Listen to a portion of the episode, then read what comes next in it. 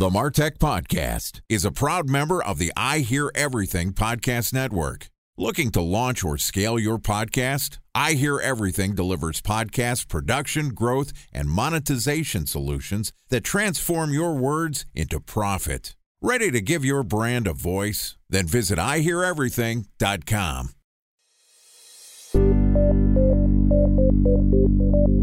From advertising to software as a service to data. Across all of our programs and clients, we've seen a fifty-five to sixty-five percent open rate. Getting brands authentically integrated into content performs better than T V advertising. Typical lifespan of an article is about twenty-four to thirty-six hours. If we're reaching out to the right person with the right message and a clear call to action, then it's just a matter of timing. Welcome to the MarTech Podcast, a Ben J. Shap L L C production. In this podcast, you'll hear the stories of world-class marketers that use technology to drive business results and achieve career success. We'll unearth the real-world experiences of some of the brightest minds in the marketing and technology space so you can learn the tools, tips, and tricks they've learned along the way. Now here's the host of the MarTech Podcast, Benjamin Shapiro. Welcome back to the MarTech Podcast. Today, we're going to hear from an expert in the field of marketing to millennials. Kate Talbot is an entrepreneur, marketing consultant, and the author of Oh Snap, You Can Use Snapchat for Business, which is a best-selling book on Amazon. Her work has been featured on C N B C, TechCrunch, and Huffington Post. And in this episode, Kate's going to give us an overview of how she became an expert in marketing to millennials and give us a preview of her book on using Snapchat as a marketing tool. Here's our interview with Kate Talbot. Kate, welcome to the MarTech Podcast.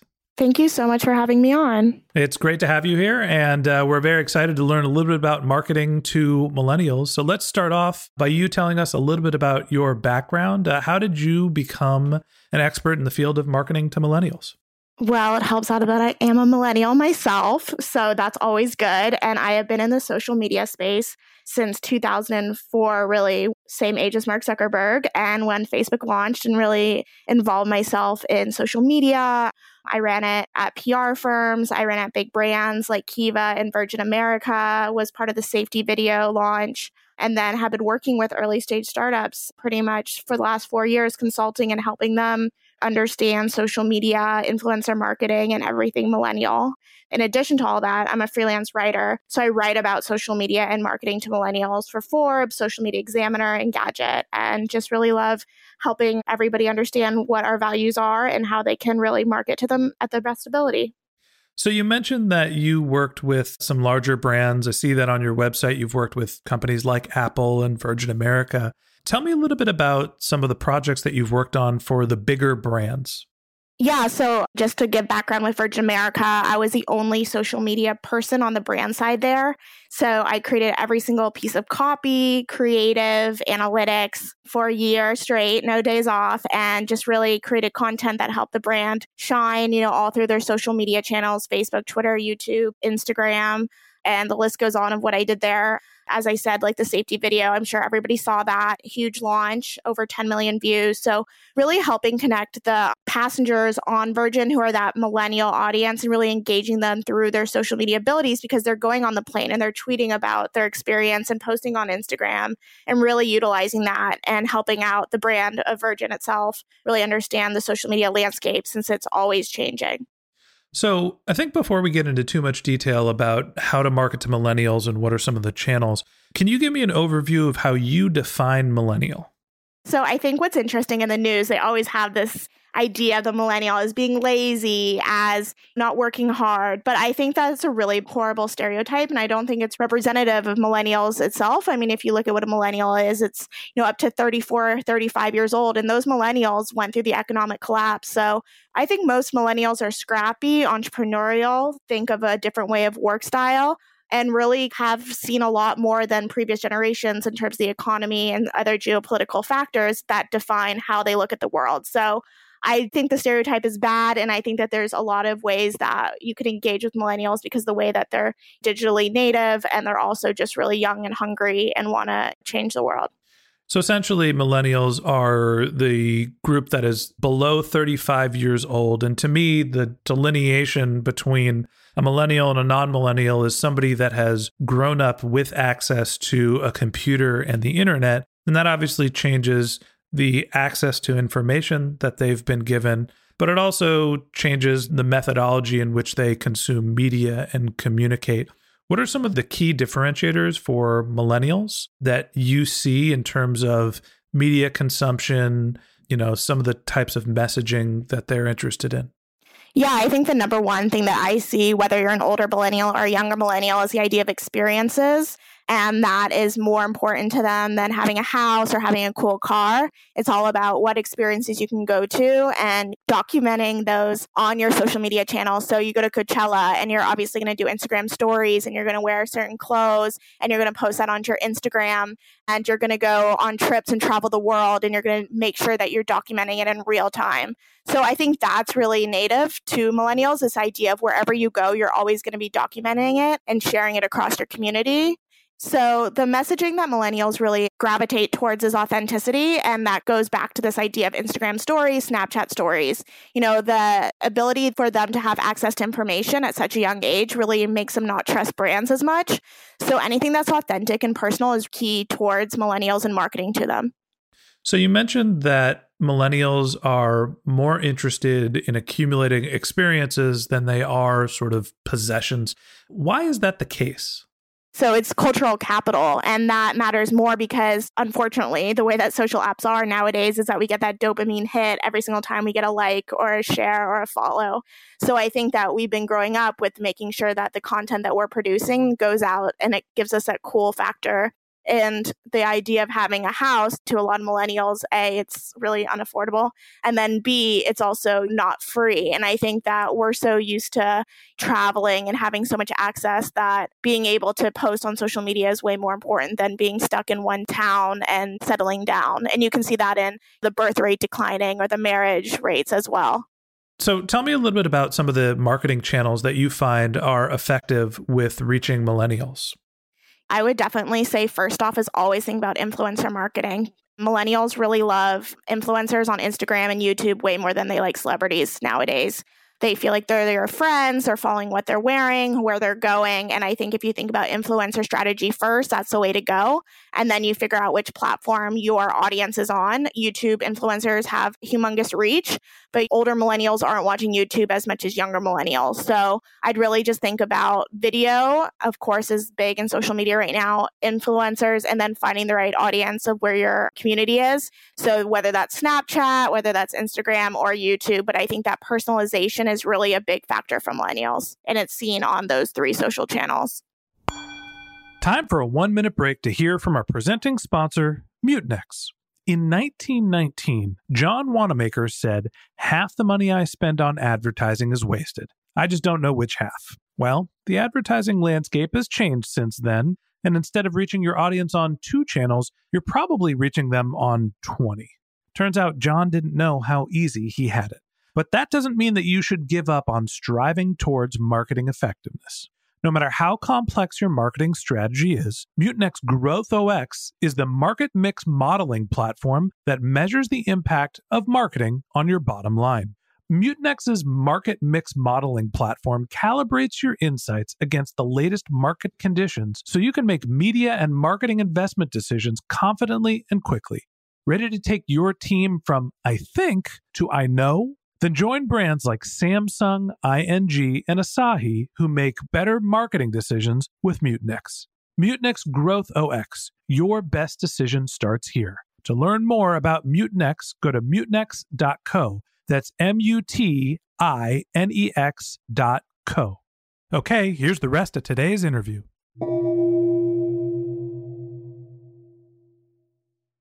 A special thanks to our presenting sponsor, Mutinex. Ready to take your team from I think to I know? Then join brands like Samsung, I N G, and Asahi who make better marketing decisions with Mutinex. Mutinex Growth O X, the marketing mix modeling platform that makes measuring R O I fast, easy, and cost-effective. Request a demo at mutinex dot co. That's M U T I N E X dot co. So when you say influencer outreach, tell me a little bit about how companies can find the right influencers. What do those relationships look like? Let's go a little deeper there. I think the misconception with influencer marketing is that you have to have a huge influencer like a Kylie Jenner or a Logan Paul, you know, those big YouTube influencers who cost so much money and will have a return on investment. But what I think is really great is really thinking about what your niche is and really understanding who are influencers within your own communities and researching those. You can do that through hashtags, finding the right influencers within what your community is passionate about, or working with influencer agencies to do so. And I worked with many influencer agencies and micro-influencers. You know, they have ten thousand to one hundred thousand followers, do really, really well, and they have a high R O I. So really think about your strategy of not shelling out tons and tons of money for the big ones because they might not be as effective, but really finding the ones that speak to your audience and might be better price points for your investment. I like the tip of using hashtags that you think are relevant to your audience to find who your influencers are. And you mentioned that there are influencer agencies out there. What do the relationships look like between brands and influencer agencies? And can you give us a sense of what it costs to test influencer marketing as a channel? How are those deals structured? Each deal is going to be completely different. There's influencer marketing agencies that you work with big managers like C A A or U T A. But you could also just work with other kind of companies where you're swiping left or right if an influencer, kind of like Tinder, like if an influencer matches your brand. And then those kinds of contracts are one-to-one personal because it could be doing a whole video and that video could be X amount of money, or it could just be a photo and it's ten percent of profit. So each one is different, but I would really research what you think your budget could be and really think about the R O I, because you don't want to be spending money and then not seeing any return on investment because the influencer didn't really produce any results. It's interesting. I'm just Googling Tinder for influencer marketing, and I found a service called Holify, which allows you to literally swipe left or right on an influencer. I understand that there's a range in terms of how much a company will pay to reach an influencer, and it depends how many likes that person has. But are those deals on a cost per impression, on a cost per post? Is there any way to sort of build in a performance-based criteria to how you pay influencers? What's your experience working with creating a collection of influencers for a brand at scale? So again, like I would really research who your community is, but then also work with the agencies themselves, because the agencies will have dashboards, and those dashboards will give a lot of in-depth information, similar to when you do advertising campaigns with Facebook, and you'll be able to see exactly what you said, cost per impression, any sales. You'll obviously do trackable links, brand reach, brand affinity, comments, likes, influencers that are also engaging with those influencers. So you really want to get a deep dive into what your investment is and then see what your goals were. Was it direct sales? How many sales did you get? Or was it just brand awareness and brand lift? So it's really all about what your goals are, but it's great nowadays with the amount of analytics that we all have access to to really see if that investment did work out. And in doing so, you can either pivot your strategy to do more influencers or limit it and think of a different kind of strategy for your outreach campaigns. Let's talk a little bit about some best practices. Who do you think is doing a great job reaching millennials, and what are some things that you've seen that stick out? I'll give a startup example and then we'll go into a big brand. So I actually work for them, disclosure, but they do an amazing job, and it's Dote Shopping, D O T E. And they were on Planet of the Apps, which was that Apple Music reality show, similar to Shark Tank. And they do fashion shopping. It's a mobile mall for the Gen Z millennial generation. And they've been able to tap into every single Gen Z influencer all around the U S. And they call them Dote Girls. And they do these fashion influencer shoots with them. When I started there a year ago, there were six hundred Instagram followers. Now they have forty-five thousand. And it's all about each day is a different influencer, them sharing their behind the scenes stories in the Instagram stories. They go live. They do an Instagram live kind of show similar to H Q trivia. So really thinking about who your audience is, what they're following, and really tapping into those influencers and making it seem very quote unquote cool girl. And if you want to be part of a Dote community, you can be a cool girl like the influencers. And then bigger brands that I think are doing great with millennials is Everlane. They were really first to market with thinking about their digital strategy with Snapchat and Instagram. And they've tapped into that millennial market very well, making sure that, you know, if you're a millennial, you're wearing that backpack that they have or the right white shirt, and really doing so through their marketing campaigns. And I think they've been able to scale to the amount that they've been able to, mostly through their digital media strategy. So you mentioned two fashion brands, and I understand how it's very easy for, let's take the picture-based social networks, the Instagram, the Snapchats of the world, for people to observe what clothes an influencer is wearing.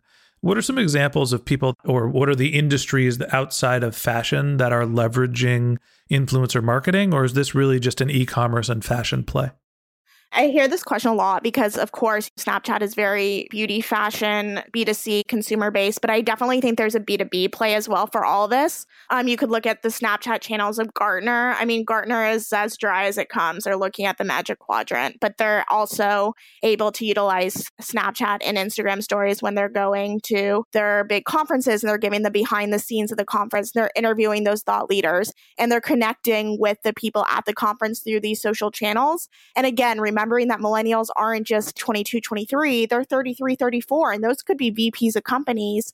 And they really are thinking about that digital consumer who is in the B two B market. And they're making Gartner fun. And you can see that as well with Salesforce and HubSpot and all these kinds of B two B companies that are humanizing their brand through millennial marketing. So that to me sounds more of a content play where they're reaching millennials or using the social media channels that you mentioned to distribute their message and, as you said, humanize what they're doing, as opposed to do customer acquisition and reach a new market. Exactly. And a lot of these aren't really customer acquisition plays. A lot of them are brand awareness, even in the e-commerce space, and then they'll do direct sales later. And I would never say that you could make a one-to-one sale, like right off the bat. It's a really long game with a lot of these channels. So talk to me a little bit about the analytics and measurement of marketing to millennials. If you're using influencers and you're building your social channels, how do you evaluate success? What I think is really exciting about the data and analytics with all these stories, if we want to just specifically look at that at first, is that you are seeing who is looking at your story and you're creating ten second or less clips. So what's neat is that you're seeing where there's drop off. So you can see within the story itself if some kinds of content isn't performing, and you can leverage those in or out of your content. So if maybe boomerangs aren't doing well within your Instagram stories, just get rid of those and only focus on video itself. In terms of influencer marketing with the R O I, I think that's a really big deep dive into the direct sales or the brand awareness play. And I think that you can really have so much access to analytics nowadays. You can do trackable links on every single kind of link that you put out within your Instagram or your Snapchat. Within that, you have a swipe up feature as well. So you can see people who are swiping up, or you could do a promo code within a Snap or Instagram and ask people to Snapchat that and put it on their website. So there's so many different plays that you could look at for analytics and being tracking if it's just more brand awareness or there's a direct sale or completion to it. Okay, great. I think that's a good stopping point for now. That wraps up today's episode of the MarTech Podcast.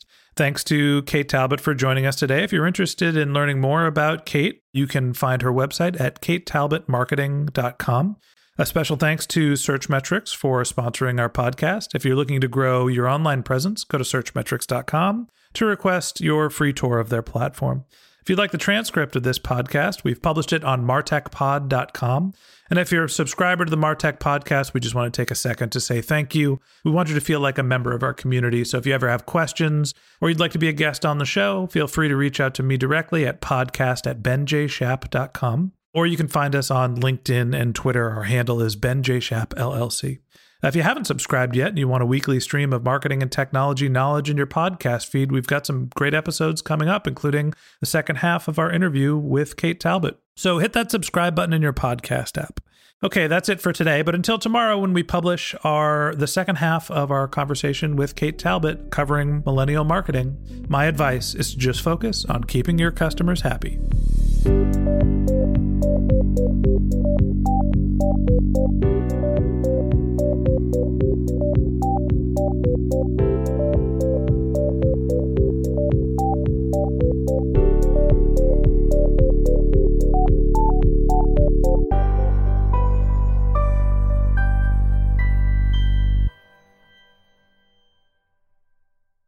Thanks for listening to the MarTech Podcast, an I Hear Everything production. Looking to launch or scale a podcast like this one for your brand? Then visit i hear everything dot com.